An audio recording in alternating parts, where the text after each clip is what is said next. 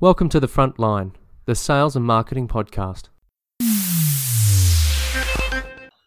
Hello, and welcome to the front line sales and marketing podcast. Uh, we have a couple of new people here. Uh, one is a dog, and the other one is Casper. Uh, work out which one you can. Casper is my uh, intern here at Relevate uh, with uh, Floris Block, Relevate Consulting, and we've got Jeremy Pierce, sales trainer and outside, oh, sorry, sales trainer and coach at Outside Sales Training Initiative. And Morty. And Morty, Morty the dog. So we have a full house. So um, I guess what we're going to talk about is uh, new people, new things, new horizons, what's going on, and um, discussing a little bit about, I suppose, Casper as our, our guest. Um, and unfortunately, Morty can't really respond uh, using words. So we will uh, we will just have to deal with uh, Casper and ask how working with uh, uh, sorry studying marketing at uni has helped him or hindered him or what he's found with the challenges in doing marketing in the real world uh, as a difference. So welcome Casper, how you doing? Introduce yourself. Hey. Hi everybody. Um, my name is Casper, and my I came from Vietnam. Uh, Vietnamese. I'm a Vietnamese. I came in, into Australia about 10 years ago and uh, I study marketing at QUT, Queensland. And uh, basically, I do a major in marketing. And it, I found out it's really interesting for me to know about the theory and the, the, the core units that surround the business environment. But I've like for a lot, like I study for quite a while now, and I've found out is kind of interesting. Is is not as practical for me in terms of like how I interact with Relevate, Relevate uh, and stuff, and how do I pick up stuff that I can use in the real world. Yep. Especially I like things like uh, web design development and um, things like uh, social media that can be used in the real world that can be um, raise awareness and raise like a bit of controversy and make people aware of what's happening around surround them. And what's your what's your degree? Uh, is it a bachelor in what was it? Uh, business? Yeah, bachelor in business. Awesome, awesome. Yeah. Let, let, let's just make something clear. We're not dissing uh, universities and degrees; oh. they are still essential. um, but I think the message that uh, we're trying to uh, communicate here is that a good balance between the theory and the practical is what gets you ready for the professional world. Yeah. Yeah. Everything you learn in business outside of the degree is is really everything that it's it's all that you learn is basically practical. Everything that you learn at uni, it it seems theoretical, but you never it doesn't feel like you apply it in the real world. Um, because when I first entered my first job outside of uni, I was like, oh wow, I didn't need any of this degree to do any of this. yeah. Like, literally, the first week was like, oh well, all I just needed to know was how to use Excel, and that's it. And there wasn't, there actually wasn't even any Excel in uni, which is crazy. Well, I never went wow. to uni. I went. I did. Uh, um, I finished year twelve, and then I went and joined the army. And I was there for seven years, and and by the time I started uni, I was like uh, late twenties, and uh, started part time while I was uh, posted to a tank regiment, and uh, I was, you know, running around with a pack on for the first seven years in, uh, you know, Timor, Afghanistan, and and you know, stupid places like that. But nothing to do with what I'm doing now. So even then, I I've not actually finished my undergrad. I'm finished my MBA before I did my undergrad because they uh, accepted me because of my experience running businesses and and uh, I had a some people vouch for me and and uh, now I'm going back and finishing my undergrad. So it's it's interesting. Like I guess we've all come at it from a different angle, and for me, it's kind of like you did it in reverse. I did do it in reverse. I already know what I want to learn and, and why I need to learn it, and so my I'm not sitting there going, "Why am I learning this?" Actually that's a better pathway for like learning and development. Like instead of pick up the new thing that you never heard of before and the, the theory that mm. they never actually can be used in real life or, or the the concept that Mm. can be used they could have just uh, do it before they can actually apply the theory. I- yeah people learn differently as well. So i'm a big hands-on person get the theory later and uh, just get get through it and get through the practical stuff by making all these mistakes and then You know- then read about it later Then you know and improve. why you need to know that. Because otherwise That's you go right. this is this is pointless. I put the left foot in front of the right foot. Why? If you've never seen anyone around you ever walk and you've never tried it. Um, but if you were to read about walking as a child imagine you could read first before you could walk or talk um, if you could read about it and you go this just sounds ridiculous. Why would i bother? Yep. so. And what about what about yourself floris? Well, I done the uh, traditional path, school, uh, uni, but the uni that I did was, I think, one of the best things that I've ever done, uh, which was a, an exchange program between five European schools. wow. So I started off in they Holland. They did that in the 1500s I'm not that old. Watch it, you junior. um, now, uh, five European schools. So I started off in Rotterdam, and then I chose to go down to uh, Bordeaux uh, because I was French educated anyway. So I thought I'd go for the easy one instead of going to Portsmouth, which was English based, which is what we were doing in Holland, and then we had a Spanish school and a German school. In any case, I chose the wine area for the obvious reasons. Um, but the part in the four-year uh, curriculum, curriculum, sorry, there were two internships that were mandatory. They were part of the academic program. So that was the actual benefit of it, which is everything that you've learned in the theory, you bring it out then in practice and you do dissertation on it and you get graded. So it offered a, a great balance between the two. But to the point that you made, uh, Jeremy, about the methods of learning, I learn quite a lot by ob- observation. So I, I observe a lot and then I go practice it and I do it and I get better at it and I just keep doing it that way. Um, I do like a healthy uh, balance, if you wish, of, of theory, but I'm more of a hands on, differently in, in observation mode. So a lot of the things that I've learned in my career in the last 20 years, they've been purely by observing other people and just talking and working with other people. Yeah, in a, in in training sessions, uh, you know, high quality training it has all types of practical, hands-on for different type of learners. So it engages everyone. That's the that's the best type of training.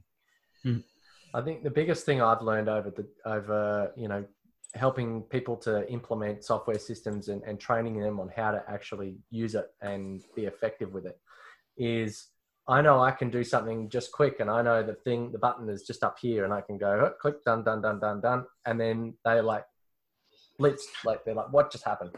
So I actually I don't do anything. I sit back here with my, my coffee. I'm like okay so you see that bit? Yep.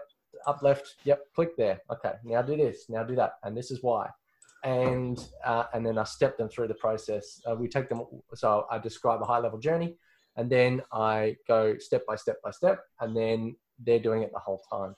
And my most favorite uh, um, Zoom uh, function now is annotate, so you can put draw a circle around the button they've got to click because you get some people who are like guns and they're like they'll go where do I click this one click and then they're off somewhere else or they've they've saved it or they've deleted it or done something they shouldn't have. So,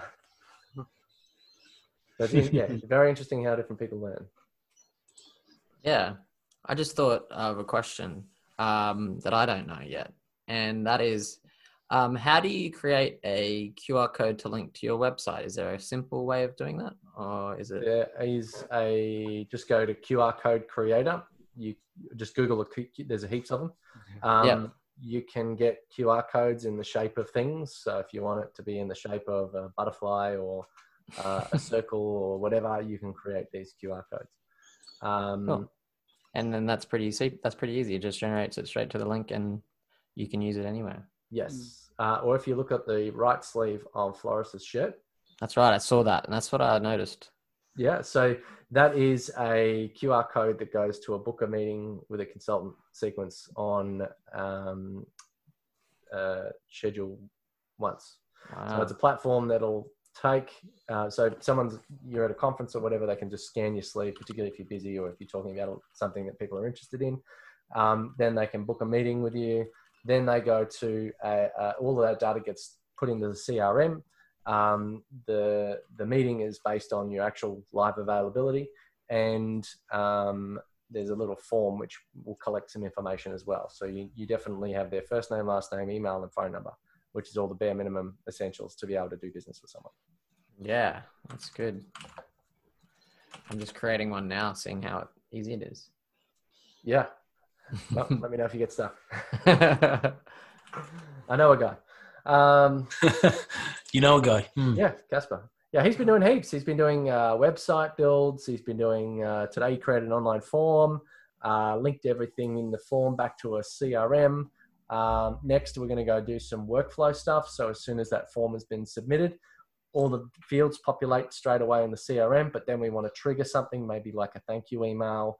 Maybe we want to create a task so that we can go and do something afterwards. Maybe want to create a series of actions or an SNS or, or something. So, you know, that's for the new client. We want to we, we want to know, um, you know, if we're going to write marketing emails for someone, we need to know their uh, Facebook, YouTube, Twitter, uh, Instagram, all of those links. So we can get them to provide us with the ones that they want to use. We don't have to sit in a meeting at the same time with them, so they can do it late at night if they want, or they can do it, you know, in the middle of the day on their lunch break or or, or whatever at the time that suits them. So you know you have asynchronicity between when our time and their time, so there's less, I don't know, wasted effort and wasted time waiting for people and things to happen. So anyway, I get excited and I go off on a rant on a tangent. So I'll leave that. Same. One there. there you go. Um, I've created one in JPEG, and that worked. Easy peasy. How simple is that? Hey, Morty. And you've done uh, some marketing campaigns in Active Campaign, haven't you? I actually have, yeah. And you've got a lead magnet. Yes, I do. And where can people go to get that?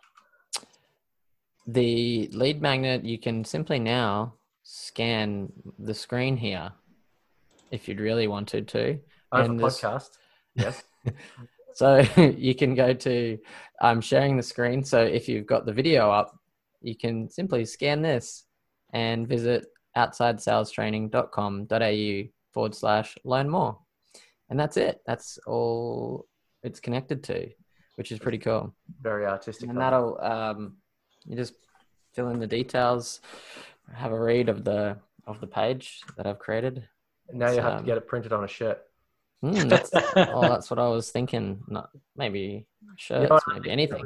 We were talking about um, uh, uh, seminars and, and workshops in the last session. And I think what would be really useful is if you could have um, text now or yes to this number up on screen. So you're giving your presentation and you have the phone, uh, mobile phone number up on the thing.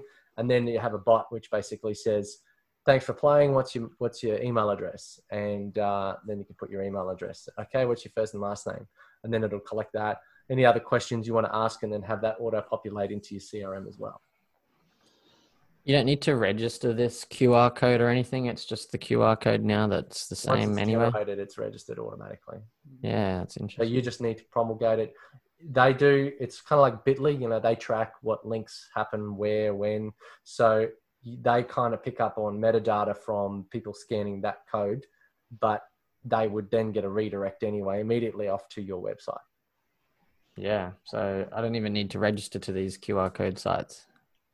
No, no, it's Yeah, you just create up. But just uh, be aware of where your data's going. But all you're getting is not data, not tracking data necessarily, just metadata to say someone went through here. It's like if you had someone sitting on a park bench outside a doorway, they can't interrupt you.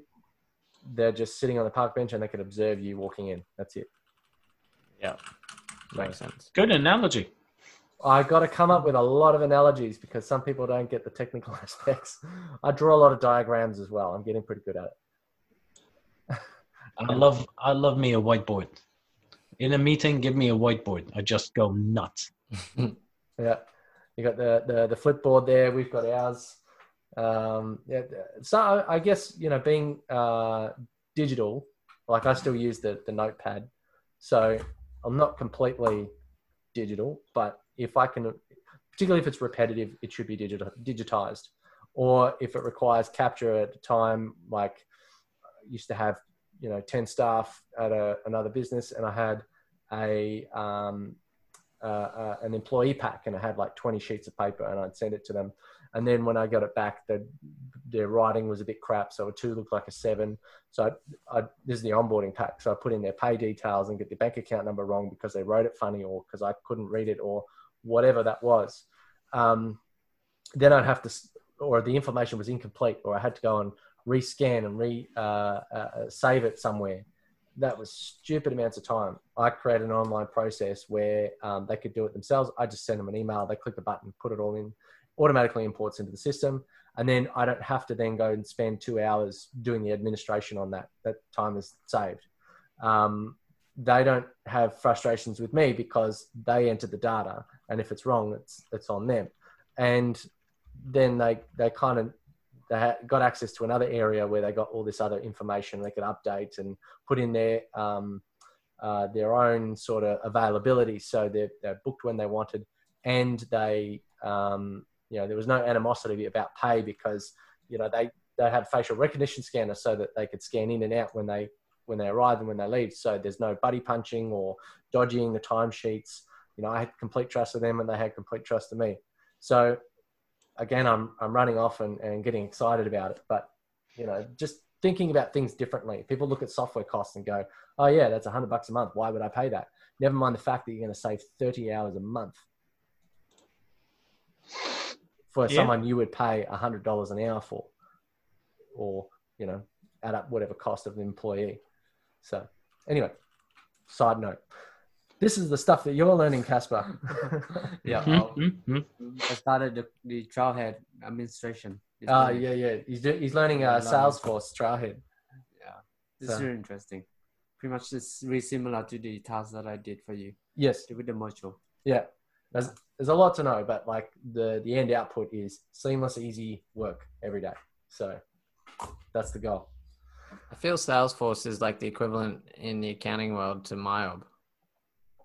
Uh, no, so I, I've actually you like analogies. This is one I come up with. So Salesforce is like, um, uh, I suppose it's like Qantas. It's like flying Qantas. You know, you get the, particularly from a pricing perspective, you get a bottle of water, you get a meal. If you want a pillow or a blanket, you get it. If you want the booze, you got to pay for it. Um, then, uh, and the ticket's more expensive. Then there's HubSpot, which is kind of like flying Jetstar. You know, there's a free version, or you know, it's cheap to begin with, but then you got to pay for baggage, you got to pay for legroom oxygen if you want it, and then uh, you know, eighty dollars for a bottle of water. Then you've got something like Zoho. It's not. It's like flying. Uh, you're not flying. You're on a bus, but you're on the road, so there's less compliance and rules and and um, it doesn't have to be as slick. You can slap on some fancy wheels and stickers and whatever else you want onto it and make it yours. And then you've got uh, other platforms that, you know, like uh, uh, Active Campaign is probably like a, um, a, new model Volkswagen Beetle. It's kind of like chic, uh, little sleek. Uh, it's got some prestige about it, but it's basic and it does the job. And then you've got uh, Get Response, which is like a, if you know what a Lada is, it's um, really ex Yugoslavian brand. Really, really bad. Yes. Yeah. Uh, it, will get you from A to B sometimes. Um, so, yeah, Sorry. you, you, can equate a CRMs to a mode of transport in some way, shape, or form. Sorry, which one did you say? Lada. Uh, yeah, Lada. Yeah. Oh, Russian. Sorry, Yugoslavian. I'm thinking about something else. Yeah, yeah. might as well be the same. Two-stroke piece of crap. Yeah the uh, how do you double the price of a Lada? Fill up the fuel tank. well, when I was in Russia on, on business trips, they said uh, if you ask any of the locals, you go like, "So, what is the best car around in the world?" Lada Niva twenty one twenty one. Uh, because if they break down, which they never do, but if they break down, a chisel and a hammer, that's all you need, or a, screw, a screwdriver and a hammer, and you can fix it. It's brilliant. Priorities, right? Everyone's got a different uh, set. So different people are going to choose different vehicles because of different purposes. And that's the same goes with CRM. So it depends on what you want to be seen in, how you want to travel, how much you want to pay for it, and uh, how fast you want it to go. Well, without going into too much on the technical side, but that's a very cultural discussion as well. If you look at Second World War, right, the T-34 tank was built dirt cheap, quick, but in huge numbers, which is what basically outdone the Germans after all, because they went for big, lumpy, heavy armored, etc. But then they got outnumbered very quickly. AK-47 is the same. You can chuck it in a mud pit, drag it on behind on a chain behind a truck, pick it up and fire it, no problem. Um, and they are mass produced. They're not so accurate, but they don't fail, and you can swap the parts interchangeably between them. Whereas everything else is machined fine and all that sort of stuff. Sorry, that's army background coming out. Yeah. Um, we, we're not as uh, militant or violent as uh, perhaps we once were, or no, but these are these are very practical examples. Uh, another one would be the the MiG planes, right? They were designed to, have the engine replaced in two hours. That's it. Engine in, engine out. yeah. Two hours. Yeah. So I guess uh, uh, design of a system, platform, piece of equipment is the same in, in, in broadly speaking, you know, in terms of good, quick, or cheap. Yeah, I've seen that so many times. Yeah.